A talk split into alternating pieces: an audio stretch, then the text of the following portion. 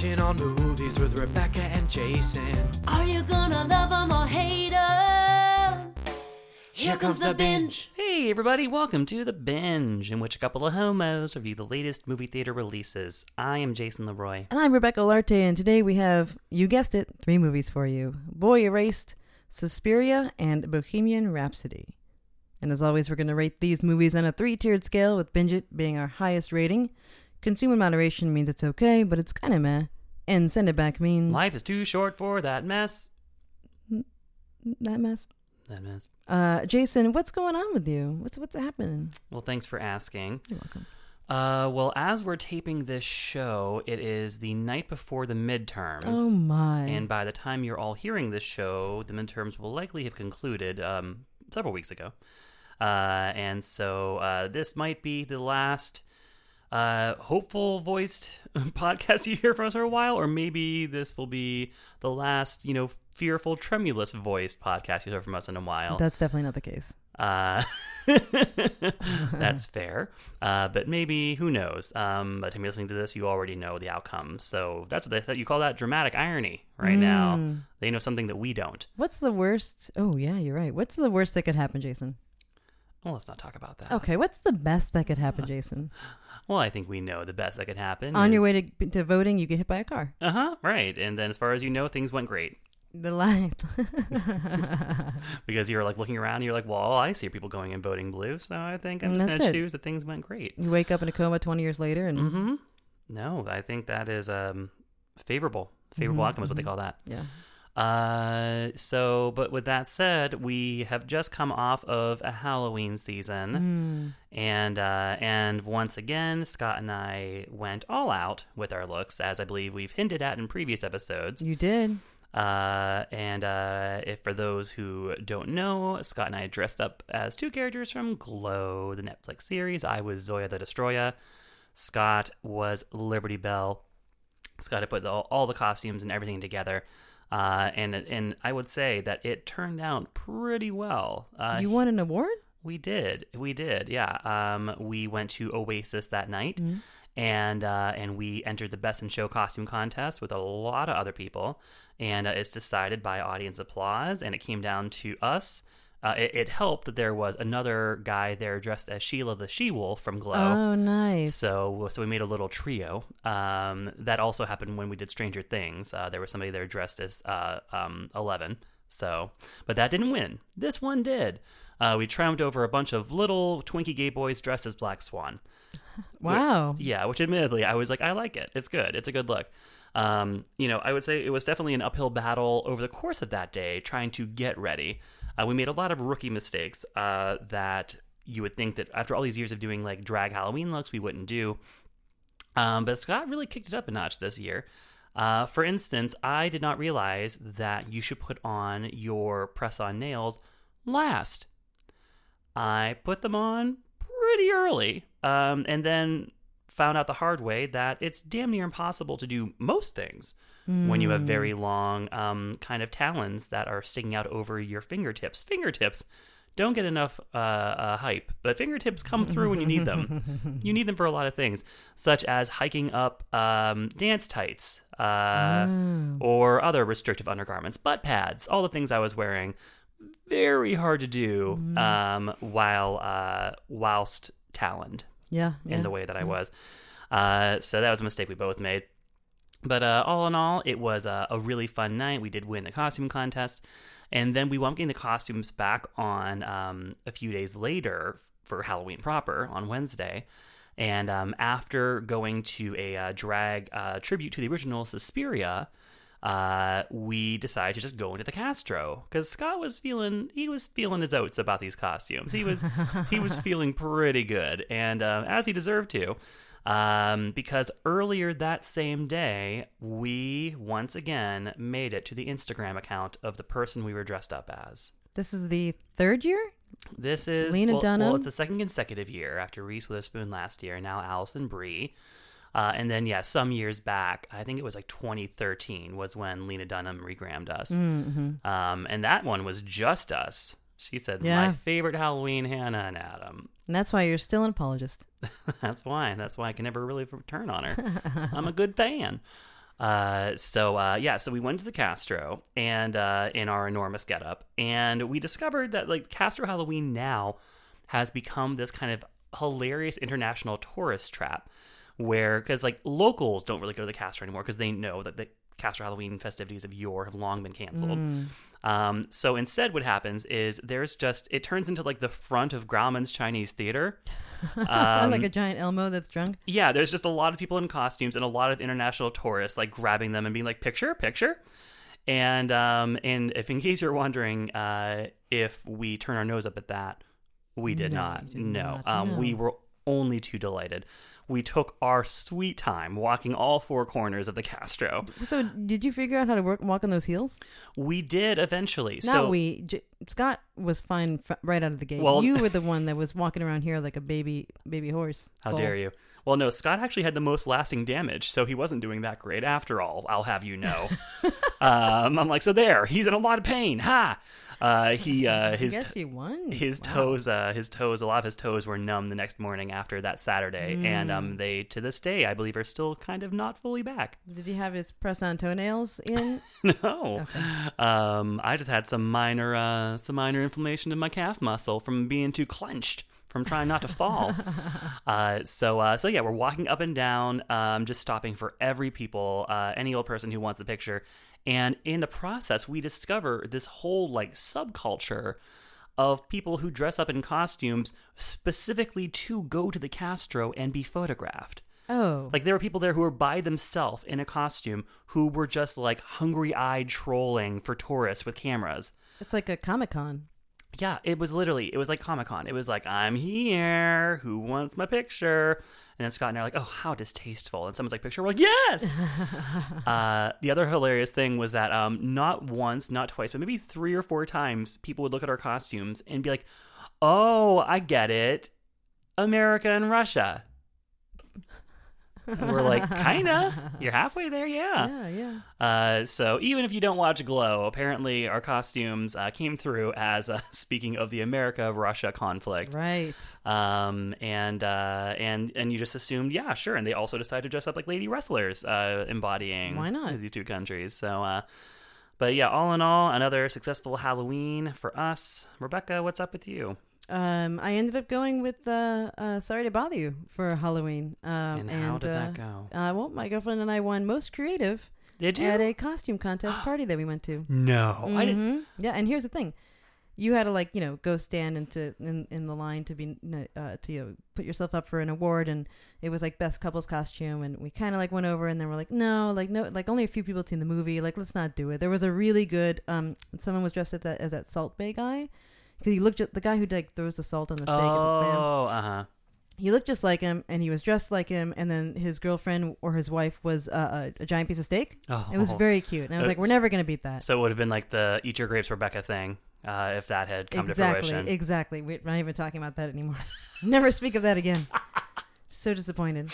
Um, but uh, so we were like, no, let's just sit this one out. And then they were like, most creative, and they're like, actually, it's someone who would, didn't wasn't even in the contest, and we got it sitting down. yeah, oh wow, I was very, I was very that's excited high about it. praise. Thank you. Well, the person who was making that decision must be an in the know person. Um, actually, it wasn't. We had just shown them photos. You're like it was a nobody. It was a- he was a total dummy. no, they were great people, but they hadn't seen the movie. Oh wow! But it was on their to watch list. They had seen the trailer. Oh, and this party was in Oakland, was it not? Yeah, it was. And people are busy. Uh, People are busy. it was a limited release. People are busy. Oh my um, And I did get some. I, I posted a photo of it on the internet. We should probably post these in maybe like the Facebook group or something. Huh? Perhaps. Um, I got a lot of. Um, I didn't know that was you in that photo. I mean, yeah, the photo that you guys posted on Instagram was spectacular. You guys both looked amazing. I was surprised at how easy it came together. Yeah. I went to a thrift store that morning and it kind of all worked out. Wow. Um, but just the little things. I guess we just look enough like those people. That's a natural thing. Yet not. How did how did uh how did Soul put that color in her hair? They have this like. uh, Is this your tips for next year? Yes. They have this spray that you can buy at like Target that just like you spray it on. It's like an Mm. aerosol and it uh, it paints your hair and then it just washes out. And she had she had ordered those earrings, right? No, she uh, printed them out and then uh, like taped them so that they were solid and then uh, uh, affixed them to existing big earrings. The innovation of all this. I'm gl- you, um, you guys deserve to win that Oh, contest. thank you. I'm really proud of you. Thank you very much. You know, this is that makes our podcast the the, the most Halloween costume awarded podcast there is. I of think. all time, I I'm think. gonna throw that out there. I'm Yeah. pretty sure it's substantiated. One more, not so much what's up with me, but just a movie related question for you, actually. Have you seen Shirkers on Netflix? Um, no, but I think I got an email about it from a publicist the other day. Mm, really? Yeah. Um, it's on Netflix now, and I started to watch it um, on my plane. I was I was in LA this weekend for a conference, and it looked interesting. And I've only seen like the first thirty minutes, but I cannot wait to have another free hour and a half to finish the movie. So, So- far, so good. Well, uh, tell us about it. What is it? It's this documentary um, by this uh, woman from Singapore who made this movie when she was 18. And it's all about her and her friends who had always wanted to make movies growing up. And they um, were like real outsiders and they had, uh, they worked on their own zines. This is like the late 80s, early 90s. And um, then they meet up with this guy who's like a filmmaker who's I believe American and they she she really wants to make like a road film. And so it's them her now uh, reconnecting with her friends and, and interviewing them and, and telling the story of what happened because this movie that may or may not have been made is some sort of mystery and like um, some kind of urban legend. So I don't know. I have no idea what the actual legend is, what's going on, but like th- what you see now of what was filmed then is like really really cool Hmm. it's really beautiful really nice um and then the documentary like style is, is very interesting as well and compelling and just uses a lot of like really neat visual effects um so yeah hooked so far Wow. Well, there you go. Yeah, I read the, just the premise from the publicist email. I was like, that sounds really cool. right I did not know it was a Netflix movie, so now I've lost interest. But it's, it sounds interesting all the same. um yeah i'll uh, i'll finish it and then we'll uh, talk about it uh next show which is not this week No, no. Next week we're taking off. so it'll be the week after Yeah. Yeah. Um, but the movies we have this week, uh, the first one we're going to talk about is Boy Erased. Jared Eamons, the son of a small town Baptist pastor, must overcome the fallout after being outed as gay to his parents. His father and mother struggle to reconcile their love for their son with their beliefs. Fearing a loss of family, friends, and community, Jared is pressured into attending a conversion therapy program. While there, he comes into conflict with its leader and begins his journey finding his own voice and accepting his true self. Welcome to the Refuge Program. You cannot be born a homosexual. This is a lie. It's a choice. Go. Fake it till you make it. Become the man you are not. Save yourself. Jared, God will not love you the way that you are. Is this what you want? Who's gonna strike this demon down? Hit him! So this is our second movie about conversion therapy um, so far this year. Our second movie in a row about uh, father son after Beautiful Boy. Something tells me you have uh, an experience that relates to this movie Oh Lord. you'd like to share. Oh my God, I didn't even think about what I'm asking. But like the last time we talked about conversion therapy movies, Right, right, um, right. You have a perspective. I do. Well, yeah, I mean, as you guys have probably heard me talk about before, especially when we did our Miseducation of Cameron Post episode, you know, I do have a background in this kind of subject matter because uh, when I was in college, I was an evangelical Christian and I felt like I couldn't be gay. And so I was like an ex gay and was going to ex gay meetings. And, uh, you know, it was kind of a really turbulent five years or so of my life that I like fully 100% uh, believed uh, that I was you know that essentially that I had to choose against my uh, sexual identity in order to be um, a faithful Christian. So, uh, so but my journey sort of diverges from the stories in Cameron Post as well as in Boy Erased, in the sense that nobody forced me into it. I was not um, like a minor who had some you know family that was trying to um, yeah force my hand, take away my agency um, you know, that would not have gone great uh, because that's just such a highway to rebellion. Uh, you know, I almost wish they would have, just so I could have been like that, like that, like yeah, sneering, like Avril Lavigne looking kid uh, sitting at gay conversion camp. Uh, but instead, uh, you know, I so this kid, this this it's a true story, uh, and um, it is directed by and co-starring um, Joel Edgerton, the Aussie actor, uh, who is uh, also directed and, co- and co-starred in The Gift, which is a really terrific psychological thriller from a few years back. And uh, in the movie, he plays the sort of head uh, therapist, if you will, at this particular Mhm. gay conversion camp. Um, which I can't remember the name of what they give it in the movie, but something. It was something along the lines of "Love Won Out," uh, which was a real, Mm. which is the name of one that I was kind of connected to, and um, and so uh, Lucas Hedges plays this yes young teen boy who essentially uh, has a oof. I mean the whole thing. He talk about your bumpy roads to uh, be to being like a functional gay adult. Uh, so in the case of, of of this kid, um, named for the purposes of the film, Jared, uh, he is uh, yeah he's growing up in this household where his dad's a Baptist minister, and um, and so he has that kind of the hyper pressure of being a PK, of being a preacher's kid, and uh, then he goes off to college and has uh, an experience uh, that leads to uh, him sort of being outed to his parents Mhm, mhm. and uh, and when they uh, sort of propose to him that you know maybe he should go to one of these programs, he is very receptive to it. Um, so this is not a case where he is kicking and screaming. Like he's actually very open to it, and he he still he's like ashamed of himself. This this thing that happens to him when he's in college has left him very much turned around. Um, and uh, and so he really has like this kind of preacher's kids um, willingness to just be like okay sure um, you know you guys are right and i'm open to this like let's let's let's let's go for it and uh, and so um, it's really a testament to how horrible these programs are that even a kid as open to it as, as this kid was um, still ultimately um, sort of curdles um, in the face of how toxic and nonsensical um, and insulting it all is Which I actually liked about the movie. I think that you're often set up with that dynamic of like, um, you know, rebellious, rebellious kid, or like, Which saying you don't have to Cameron be rebellious, but I you mean, have Cameron Post was like that. right. Um, having this sort of the where the vehicle is like very measured and, and like mature for his age, um, just just created a little bit of a different dynamic. And watching him sort of stand up for what's right for himself and for the for others in the group uh, based on his own integrity, um, was was refreshing. Mm-hmm. Yeah, yeah. Uh, it, it is interesting because he is Jared is such a he's like a good, virtuous kid, Mhm. and um, you know he's naturally uh, you know he's very he has a great moral center. He's very thoughtful. He's very sensitive. He's perceptive of others and how Mhm. they're doing and how they're feeling.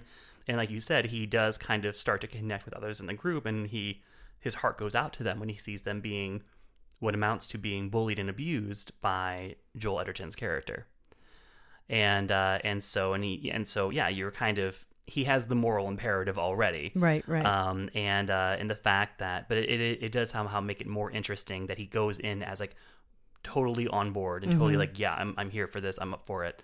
Um, and then when he's confronted with the ugly reality of what these conversion programs are like, then he is kind of not radicalized, but he he wakes up. hmm Yeah, and I think that like most people watching this movie would watch it, um, you know, in not from his perspective. You're looking at this and you're like, oh my god, this is terrible, and you already have your judgments about it. So it's almost like a little bit of like an interesting uh, shift to to watch it from his point of view instead of your own sort of like already outraged at conversion therapy to begin with. Right, right, exactly. And uh, and in a lot of ways, um, you know, even though Jared is the protagonist, uh, the movie is just as much, if not more, about the evolution of his mother, who's played by Nicole Kidman, uh, who who is outstanding in this film.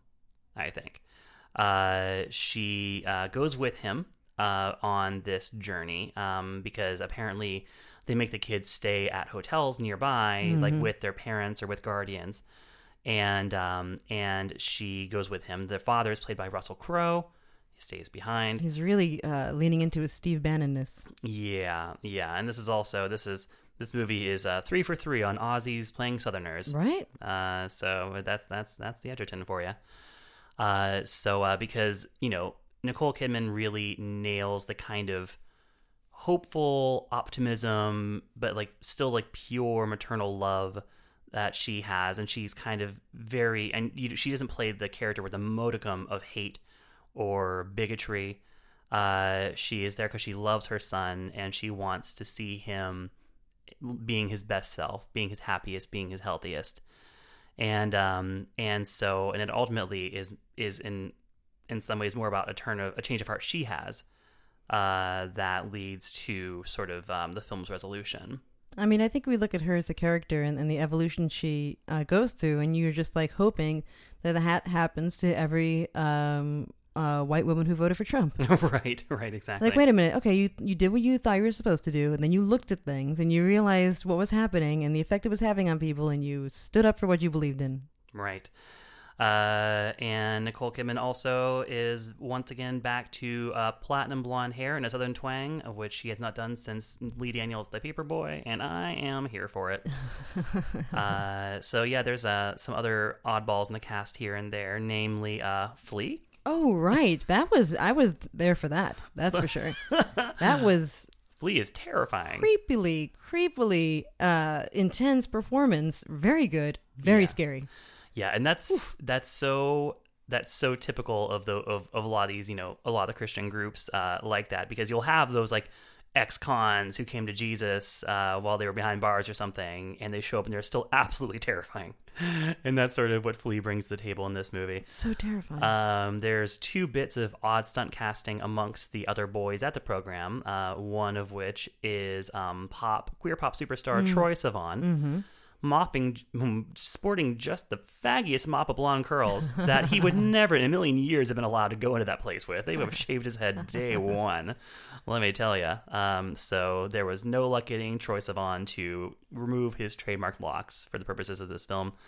Uh, and then also uh, Quebecois filmmaker uh, Xavier Dolan uh, is in the film as well, um, doing what appears to be um, his own personal private backstory that he never clues the rest of the movie in on. Um, Oh, because he's a good 10 years younger than the other guys there, and he has like a black eye, and he just No never, one ex- ever- never explains it. no idea. Never explains it. Uh, so, um, That was a weird red herring. yeah, it didn't go anywhere. No, I thought it was either going to be a love interest or like Right. some sort of like uh, he would you know kind of foil, yeah or- or, like yeah. tragic um story but yeah that was that was strange Very strange. um So, um, some have said that this is another gay movie for straight people. the whole third act around really trying to find resolution with his father and, and making that sort of like the mark of success um i think is most with most feels kind of pandering to the Mm-hmm. the uh, straight audience that wants to see that that um Well, I think it's also for straight people in the sense that ultimately this movie is a well-meaning pamphlet for the religious parents of queer teenagers. mm, mm, mm-hmm, Like that's who this is for. yeah Um, it's not for you know. I think that yeah, will queer kids watch it and hopefully feel some kind of lifeline, some sense of not being alone, and seeing somebody you know go through the process of being you know going into a queer convert or a you know gay conversion camp, and you know come out to those sides stronger with a sense of himself and um, you know knowing that this guy is out there today, um, you know living an open gay life and and you know and loving it.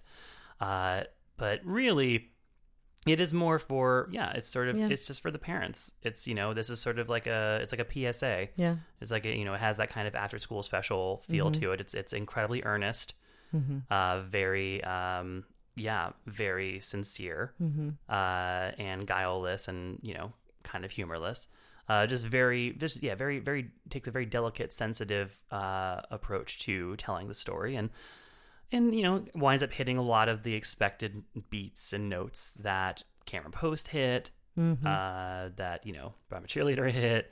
Uh, I, I was gonna make the comparison listen, you're like, listen, I didn't say it, i didn't say it not this time. Um, i mean it's boring yeah, I mean, it's not particularly uh, cutting edge. Um, No. and I found that the I found the best part of the movie was yeah the message in general of standing up for what you believe in uh, in the face of adversity and for other people when so many people are sitting there and doing nothing. Um, to be the the note that that is the highlight, regardless of the context of what they were doing. Um, and yeah, the rest of it just seemed I don't know yeah, unremarkable. Yeah, yeah, it, it is. It's a pretty unremarkable, unremarkable movie. And I will say that I, I have dreams to this day where I'm like back in those those days, my evangelical days, and I suddenly just feel like I can I can say no, like I can disagree, I can shoot this down. Um, because that so once we get to these parts in the film where Lucas Hedges is starting to fight back and challenge uh, Joel Edgerton, uh, it was very cathartic for me. Uh, just to see him just being like just calling out the bullshit of it. Um, and rejecting these sorts of false, you know, um, corrupt psychological narratives that um, that are the bedrock of these uh, of these programs, uh, where they try to sort of plant ideas in your head about your parents and find ways to blame your parents for the way that you are because you weren't supposed to be that way. God didn't make you this way. So, like, what what was wrong with your parents? Like, where would your mom do wrong? Would your dad do wrong? Uh, and um, and I think you know this movie m- depicts that with I think the sort of the um with the lack of complexity that it deserves to be depicted with. it's yeah, just like yeah. yeah, it's just stupid. It's just stupid. And uh, you know, obviously wildly thoroughly debunked a million times over. And uh, so yeah, so it was interesting to go back and, and relive that. And I did also Nicole Kidman's big scene. I was I felt very I was having a huge emotional reaction watching that. Uh, because you know, because you know, mother's as, as we know, father stuff does nothing for me, but mother son stuff does. So, so and this has a very powerful mother son scene, um, and it just feels like I just yeah, I wanted to stand and cheer. Uh, especially with with Lucas Hedges because Yeah. he his whole his whole person is just like Yeah. needing a mother's hug. That's like his whole thing, and um, he's fantastic. he's He's so, so fantastic good. in this movie. He's so good. Um, yeah, I don't know. but just like seeing those adult men not doing anything when like a teenager is being abused by a bunch of adults just brings up that like the the cowardice that's so pervasive um around people. I don't know. Yeah. Sickening. Well, and and the sad reality is that um, gay conversion therapy is still um, legal in I think thirty some states. Mm-hmm. Uh, so, and this movie it very much wants to be about um, you know a work of advocacy. That's not a word.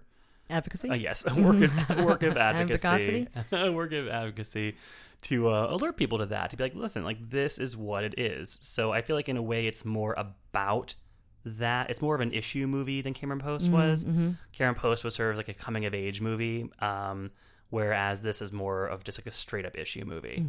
And it ends with a lot of title cards, like letting you know Oh, how yeah, you can get involved. So it's very much that kind of movie. What are you giving this one? Uh, it's a consume for me. Consume here too. Yeah. Unless you uh, happen to be a Christian parent with a gay kid, Right. in which case binge it. Yes, yeah, then you should watch it. I mean, I think I, I hope that it becomes like a reference film for uh, for people because I think it, unlike Cameron Post, which had a kind of a more of a of a indie provocative edge to it, this is just so this goes down pretty easy. Uh, so I think it families who are in the situation should be able to watch this together and have some conversations. Boy Erased is rated R for sexual content, including an assault, some language, and brief drug use. Our second movie this week is Suspiria. Young American dancer Susie Bannion arrives in 1970s Berlin to audition for the world renowned Helena Markos Dance Company. When she vaults to the role of lead dancer, the woman she replaces breaks down and accuses the company's female directors of witchcraft. Meanwhile, an inquisitive psychotherapist and a member of the troupe uncover dark and sinister secrets as they probe the depths of the studio's hidden underground chambers. When you dance the dance of another, you make yourself in the image of its creator.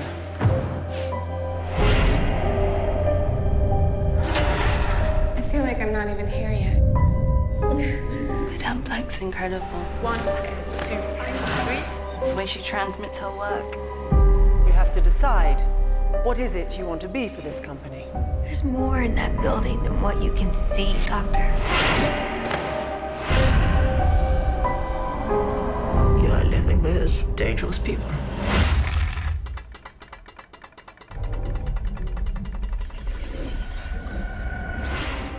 Anybody would bet money that you would be in love with this movie. But those of you who listen to the show may have gotten a little bit of a spoiler a couple of weeks ago when Jason came in here huffing and a puffing because of Suspiria. Yes, I was. I did huff and puff because uh, this movie is longer than I knew it was going to be, and uh, and it fucked with my plans. so that's why I was so angry. Um, it's hard for me to know um, if I would have had a different experience of the movie had I not been outraged at its length. Did you know when you got there? I no, I didn't know it was going to be that long. Or were no. you starting to get anxious when you could your internal clock could tell and you were like, I, don't even know how much is left. I started to get anxious, so it was like a, a daytime screening. It started at two, and I was thinking, okay, this will be done. The original was like ninety minutes long. Um, you know, this will probably be around that ballpark. And um, and then so it started up, and then I just remember looking at my phone um, and noticing that it was now three thirty. Nine minutes had passed, and the movie was. It felt like it was nowhere even near its middle. Um, that's when I started to get a little concerned. Uh, and then that broke out into a full blown rage Mhm. um, once the once the once it turned four o'clock, um, and thing and there was no end in sight. Uh, that's when I started to get really cranky. And um, so this movie, I will I will acknowledge is this is one of the most polarizing, if not the most polarizing movie of the year. Is it the mother of 2018? Um, like, no, that was universally banned. Right. Yeah, no, I don't know. I mean, I don't know that it's the mother. 'cause I feel like it's more, it's kind of mother-ish, I guess you could say, because it is, you know, it's very audacious, and it's definitely one of those movies that would get like an F cinema score. I'm not sure if it has a cinema score yet, because I think it's mainly only been playing in like Mother. They stupidly gave it like a wide release, like it was like any other studio Jennifer Lawrence movie. Right, you're like, oh, you know, if you love The Hunger Games Right. and like whatever that I don't know rom com she's in. Right. If you love Silver Linings Playbook, I guess she hasn't been in any rom coms, but There's it's that. nothing quite like this. No. Um, so Suspiria is getting more of a you know limited art house run, which is as it should be. And um, you know, honestly, I feel like I feel such trepidation venturing into this review because I feel like a really bad art fag. Art fag. Um, I feel like a really bad art fag because I didn't love it. And um, and, and I will also invoke the Ingu clause and say, imagine like the the like the worst Santa in history, the Ingu clause. Uh, if you've been really bad, Ingu clause comes to your chin. Um, it's that thing where Ingu, Ingrid just walks in the movie and then sits on your lap the whole time, and and just like says like whispers horrible things about into your ear. Uh, so uh, yeah, I sat next to Ingu, and she um, from I was still liking it in the beginning. It was like two minutes in, and then one of Thom Yorke's because Thom Yorke does the original score. It's his first full original score for a movie. And um, it's mainly just you know instrumental music, and then he um, has like maybe two songs in it. One song plays over the opening sequence, and um and it was like two seconds into the song and i was just like oh Thom Yorke's voice and then Inga leaned over and goes i fucking hate his voice so much I feel like with a movie this long, you're lucky that just at about three fourths of the way through, she didn't just start pulling out clumps of hair and throwing them at you. that's fair. That's that's Ingu's, Ingu Claus's go-to. That's, that's if you don't get presents we have clumps of hair laying uh, under the tree then you know Ingu Claus was there. Um so uh and that's another i feel like there's been people have really turned on Thom Yorke in general too because one art fag that i know um has been very defensive about this movie on facebook and sort of uh just calling out like he's like if i hear one more person complain about the length of this movie i'm sorry that you don't like watching something beautiful for that long and um and then he's like if it, the only if it wasn't for Thom Yorke's fucking voice, it would be perfect. And like other people in the comments were like, "Oh my god, I hate his voice so much." And he's like, "I know." I'm like, "What happened?" Thom Yorke has like one of the most beautiful voices in the history of male rock singers. I don't get it. I That's, don't. that's just what face. That's what Facebook's doing. I guess. Imagine so. that, but the election. Mm, hmm See how it works? I was thinking maybe it was like a millennial thing. No, I think it's probably a bot. Mm. it's probably a troll farm It's out, a- of, out of Ukraine. It's an art fag bot. They start with they first they came for Suspiria, then they come for your midterm elections. Just saying. okay, so um, Back so yeah, so, so this movie is uh, yeah, definitely not for everyone. Um, it it is currently sitting at a not great sixty two percent on Rotten Tomatoes. Ooh. Yeah. Uh, and I think that that speaks to its that kind of love it or hate it um, reactions it's provoked in people. Uh, and uh, it provokes a strong reaction pretty much in everyone. Uh, so it's Mm. it, it is in that, and that's what makes it so polarizing. Like there, there's no way to kind of watch this movie and just kind of walk away like, mm, Okay, give me three reasons to love it. oof. Um, okay. Three reasons to love it. Uh, well, if you love Tilda Swinton, she plays no fewer than three different characters. Mhm. Um, two of which are absolutely unrecognizable. Well, not absolutely, but fairly unrecognizable. Um, they were kind of playing this little game where they're trying to act like um, w- that her second main character, who uh, which is a uh, a German psychoanalyst man, um, they were playing a game for a while because she's she's credited under a fake actor's name uh, Mm. as that character. So, um, so the director Luca Guadagnino was trying to play a game where they weren't going to say it was her, uh, but then eventually he gave it up. Hmm. Uh, so you, it's hard not to love um, three tildas in one movie. I think Yeah. the most we had before this was Hail Caesar, where there were two tildes. Mhm. Uh, Is this your um? Th- those are the top three reasons. Sure. Tilda, tilde. yeah, tilda, tilda, tilda. Um, so it is okay. So issues with this movie. My issues with this movie. Uh, as I mentioned, it is a full hour plus longer than the first movie, uh, Dario Argento's uh, 1977 classic, and yet even less happens. Mm. Less happens. That's that's where you that's where you're getting um just just cocky. Right. It feels very indulgent. The whole thing feels very, and it Mhm. kind of was. I guess you know, for for Guadagnino, uh, the original Suspiria was um was just a benchmark personal favorite of his. It's a lifelong obsession, and um and so I think it is kind of fundamentally indulgent to be like, Mhm. okay, well now you have all this capital coming off of Call Me by Your Name. And so, uh, yeah, let's just have Amazon throw some money at you, and you can just kind of go to town and tell your version of uh, of Suspiria. So, uh, Mhm. And uh, so there's that. Uh, there is the issue of it feeling just kind of wantonly um, uh, indulgent with its length, uh, with it how how sort of languid and quiet it is, and how many stretches go on with like seemingly nothing happening. Um, there is the issue with the aforementioned Tilda character, the um, the male psychotherapist or psychoanalyst, uh, a character that's been invented wholesale, uh, essentially for this movie. Uh, it was like a tiny bit role in the original, and now they have made this character have like an entire B storyline where he is kind of this.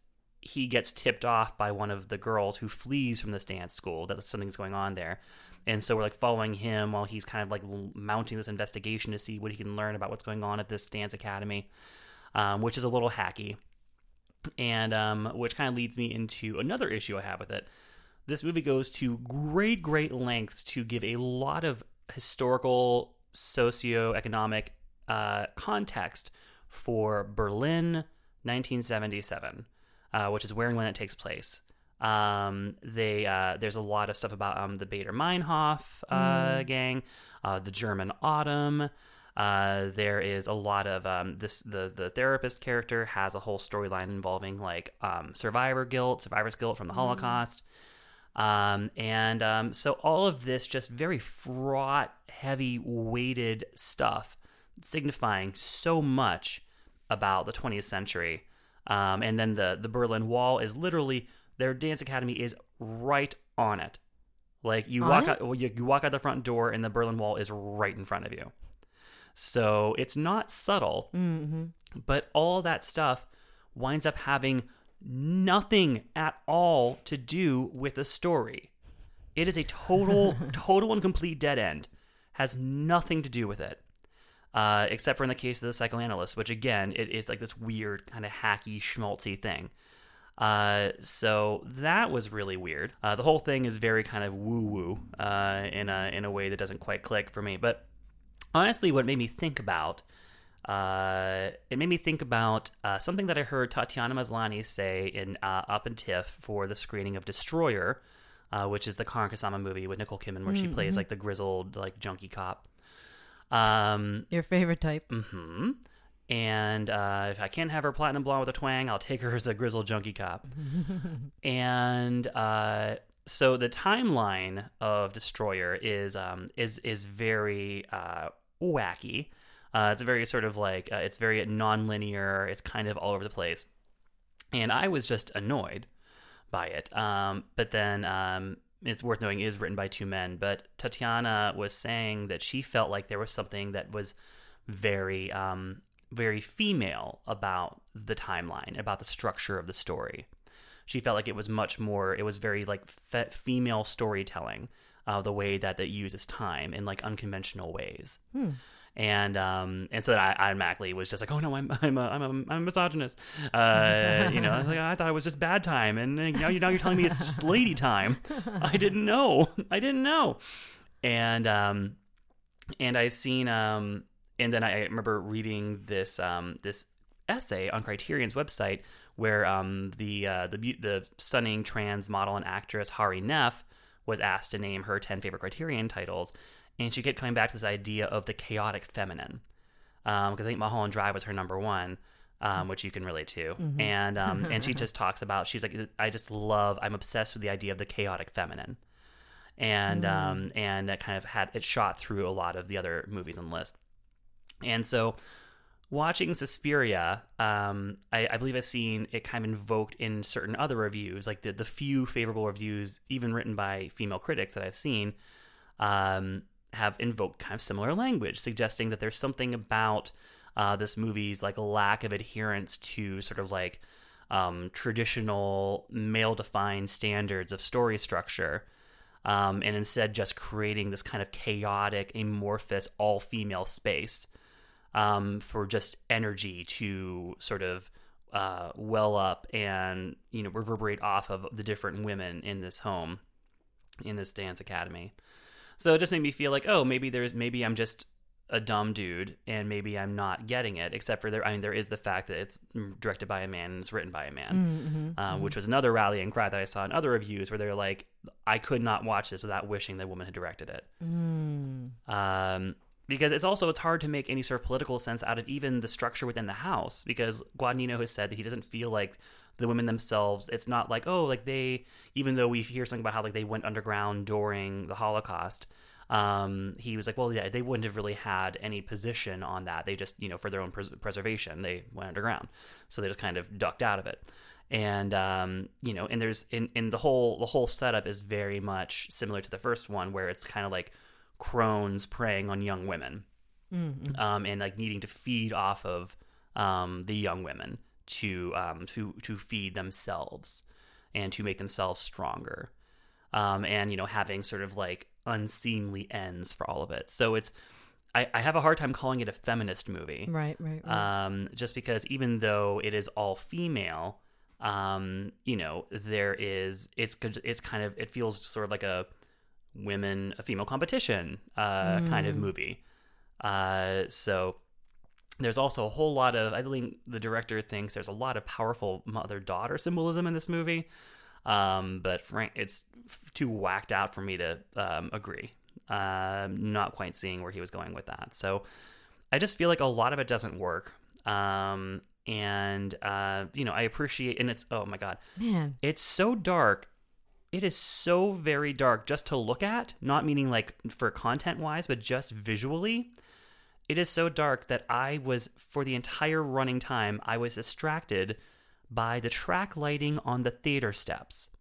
Oh. Like it, I have never seen track lighting on theater steps look brighter to me, or have pulled my focus more often than staring at like the dark, muddy images of this movie Wow. for two and a half plus hours. I, I want to watch it again. I really do. Um, it seems like the people who are responding to it the most, I've had conversations with people where they're like, totally hear you, like I see the flaws, but just the experience that this movie provides um, I was on board for. Like, you know, even I, a straight guy I work with today was like, I watched this movie by myself at a late screening on Saturday night, and I have rarely been more scared in my life. Maybe you need to ask him what's going on with him. I feel like there's a lot of factors at play there. uh, I plan on giving uh, this one a, a spin, so maybe I can uh, hit you back. Uh, Yeah, please a couple do. weeks about Please do. where I, where I stand. But- is this uh, is it having any sort of like uh, special cinematic release around like um, like the type of film, or or is there there like a you know like is it super saturated and is there are they doing like a No, I don't think it's, it's not one of those things where they're like, oh, special 70 millimeter. Right. No, No. no, I don't think so. Um, so kind of what we have here is what felt to me just kind of like a middling Lars von Trier movie. ooh that there's no room for that. You uh, can't go middling. So, uh, so yeah, uh, it does have one of the most batshit finale sequences you'll ever see in any movie. More but it, than Mother? M- uh, ki- kind of. Uh, it's it's it's at least comparable to Mother's finale scene, uh, if not crazier. Ooh. Um, but it just takes about a good 135 minutes to get to it. Well, that's what edibles are for. uh, Suspiria is rated R for disturbing content involving ritualistic violence, bloody images, and graphic nudity. and I'm giving it a consume. Oh, and also, he's giving it a consume. Wow, two two consumes. Yep. And here we are for movie number three. I can't wait to see what you're going to give it. Bohemian Rhapsody. Bohemian Rhapsody is a celebration of Queen, their music, and their extraordinary lead singer, Freddie Mercury. Freddie defied stereotypes and shattered convention to become one of the most beloved entertainers on the planet. The film traces the meteoric rise of the band through their iconic songs and revolutionary sound. So, tell me, what makes Queen any different from all of the other wannabe rock stars I meet? Tell you what it is, Mr. Reed. that we're four misfits who don't belong together. They're playing for other misfits. You're the outcasts right at the back of the room.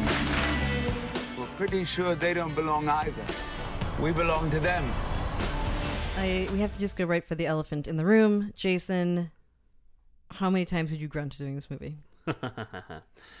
uh, let's see. Well, I think as um as I don't know if I've talked about this in the show or not, or just like like whispered it to you under my breath while we've been seeing movies where they've played the trailer for this, but.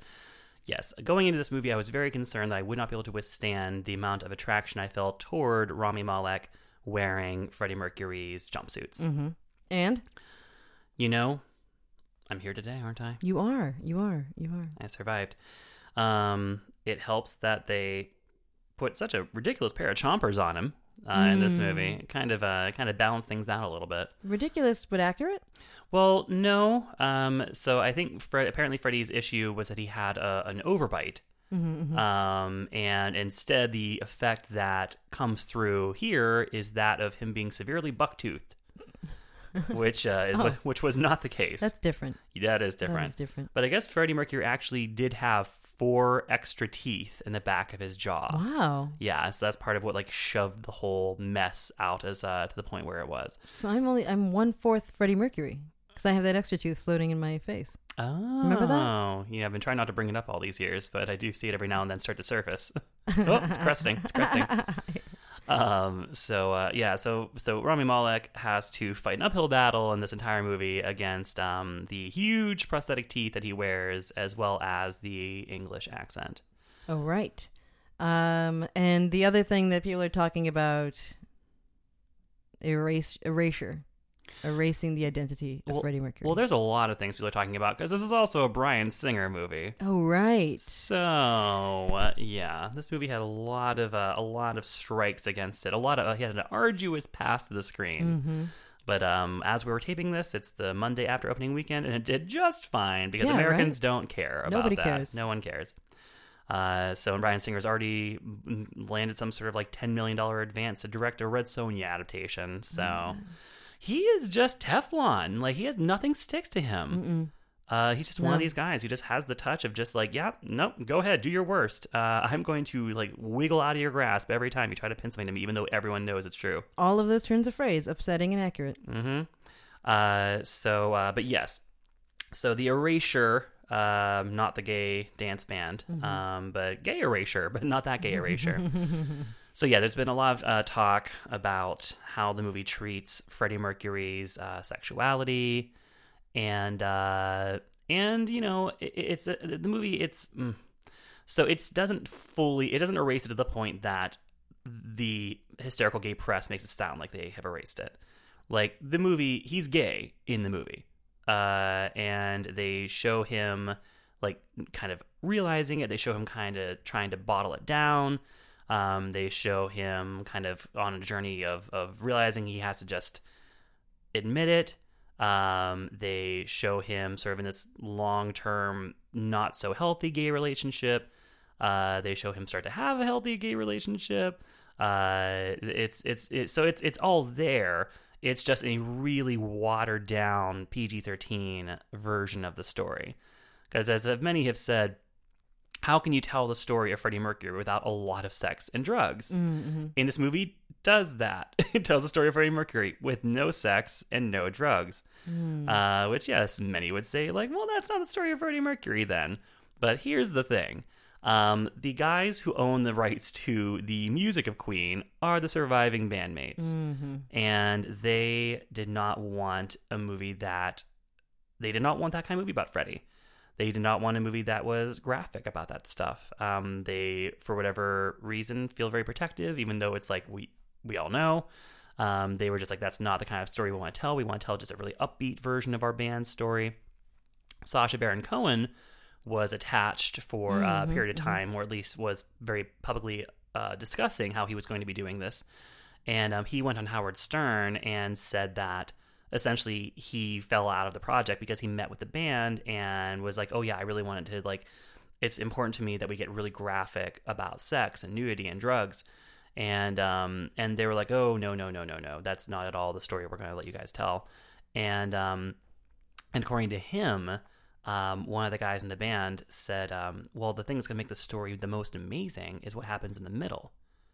And Sacha's like, "Well, what's that?" And they're like, "Well, Freddie dies." Whoa. And he's like, "What happens after that?" And they're like, "Well, it's about the band. The movie's about the band, so it's about all of us picking up the pieces and and still, you know, soldiering on and figuring out like how to be a band without Freddie." Wow. So yeah, so I think that you know, it's the guys from Queen have never maybe moved on. I mean, clearly they haven't because they've been like they've had other other guys fill in as their lead Mhm. vocalist. Most Mhm. recently, Adam Lambert. Um, to Didn't they do like a contest? yeah, I think as they well? did. Yeah. And Um, so, which is a, a strange thing. Um, and so, but I think that what they don't understand is that no one cares about them. Right. Um, and the story is Freddie. Uh, Right. But uh, but they had to, if they wanted the music, they needed to give the guys what they wanted, and what they wanted was a super sanitized version of the story. Um, and all the guys in the band, aside from Freddie, are painted as like literal schoolboys. Um, who never are seen touching like a drink or a drug or like barely a girl. Um, Wow. So uh, yeah, it's very, very, very, very wildly sanitized. So there just needs to be like a, a version of, of the Freddie Mercury story that doesn't have the music of Queen in it. Yeah. In order for this to happen. Yeah, I mean, I feel like it is. It's a movie that does feel like it's in denial um, Mm. about uh, the story that it's telling. And uh, I'll also note, um, funny thing about the whole Bryan Singer thing.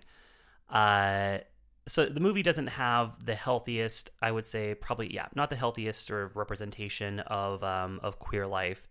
Um, you know, and Freddie was troubled, um, but it it takes a very long time to show him in any kind of positive gay experience. Yeah, when you had named all like his gay, how he was shown as being gay in the movie, you're like his coming out and struggling, his like unhealthy relate. It was like five five things on the list were like not great. Right. Well, which granted, it was the 70s. Uh, Sure. You know, so it was a different time. It wasn't easy to be out. Um, and um, in, in he, you know, came from a, uh, you know, from an immigrant family that wasn't wild about it. And uh, and he, you know, he did marry a girl.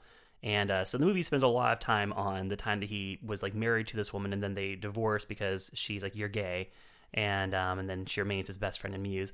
And then yeah, then he gets into this sort of like unfortunate, very toxic relationship with a guy who kind of um, tries to drive a wedge between him and his bandmates and tries to make him do go do a solo career. And so the actual like healthy relationship is saved until almost the final frames of the film. And um, Freddie meets him earlier in what I can only describe as a Bryan Singer meet cute, wherein um, Freddie is like lounging in his mansion after like a debauched party or like PG thirteen debauched party, and a man comes over dressed as a as a servant, and uh, and is leaning over and picking up some detritus, and then Freddie um, kind of doesn't so much goose him as just kind of shoves his fingers up the guy's ass. Oh. And then the guy like wheels around and it's like, hey, and he's like, I'll knock your fucking block off. Um, and Freddie's like, oh, so sorry, so sorry, so sorry.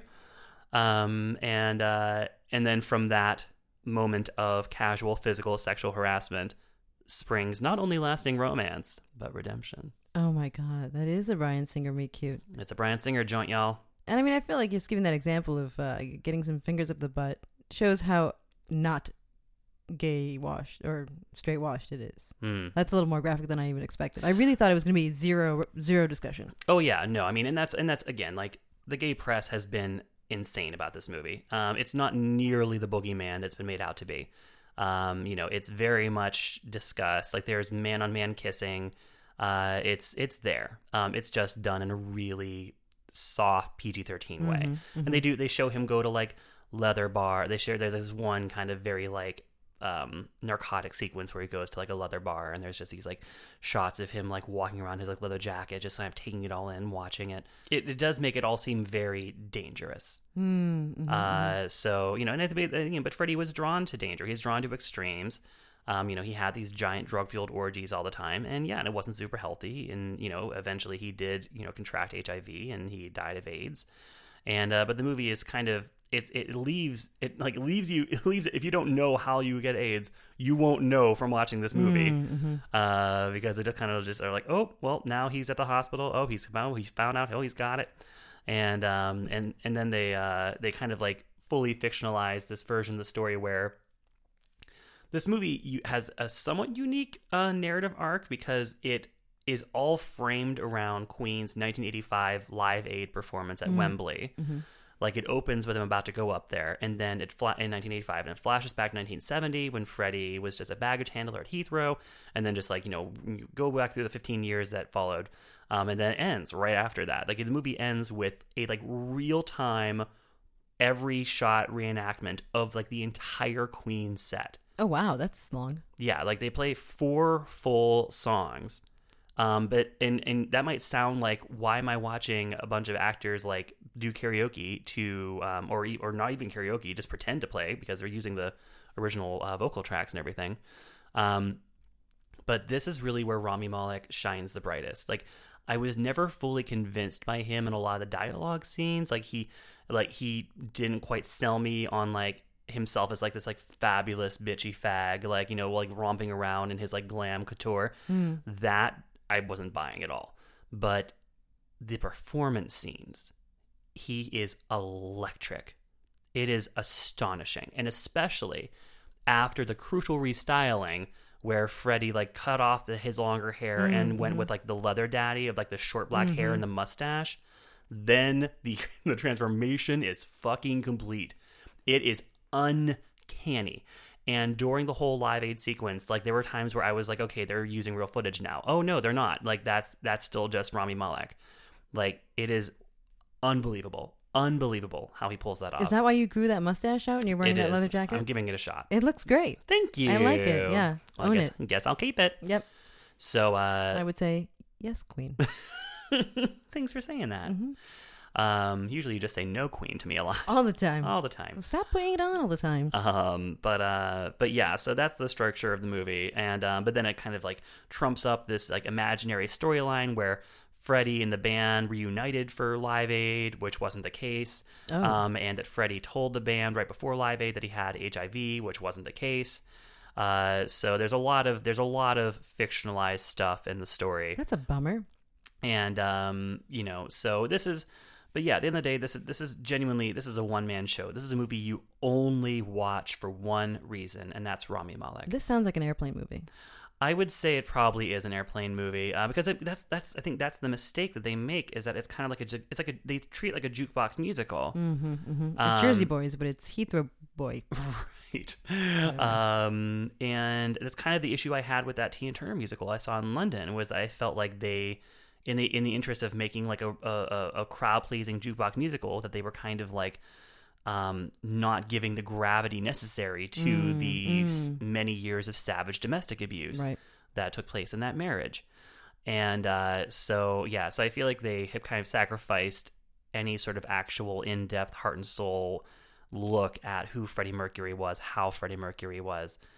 Um, there's also just a distracting cameo by Mike Myers that I who I Oh, no. who I did not recognize. I genuinely thought that he'd like trussed a lesbian up in like a weird red beard, um, and it was not. It was Mike Myers, and um, they just give him uh, give him a line just to give the audience a little chuckle um, because of Mike Myers' own connection to Bohemian Rhapsody, as we all know. Oh, yeah, there's that. What are you giving this one, Jason? Um, it's a consume purely for Rami Malek's Wow, performance. We have a three consumes. Yep, triple consume. We had a triple binge last week, and now we're into triple, Triple consume. Yep. Wow. Well, maybe you'll have some left over from last week you didn't get a chance to see. Yeah. Um, or you're going on a flight in a couple of months. Right. When this is right. Right. Uh, Bohemian Rhapsody is rated PG 13 for thematic elements, suggestive material, drug content, and language. Jason, that's it. That's it. Uh, thank you so much for listening. Be sure to subscribe, even though I'm still questioning why, but Jason insists that we, you must. So Or rate, um, rate, rate it. Rate, subscribe. Jason's on Twitter at Excess baggage. I am at Bite Balance. Uh, thank you so much for listening. Bye, guys. Bye bye.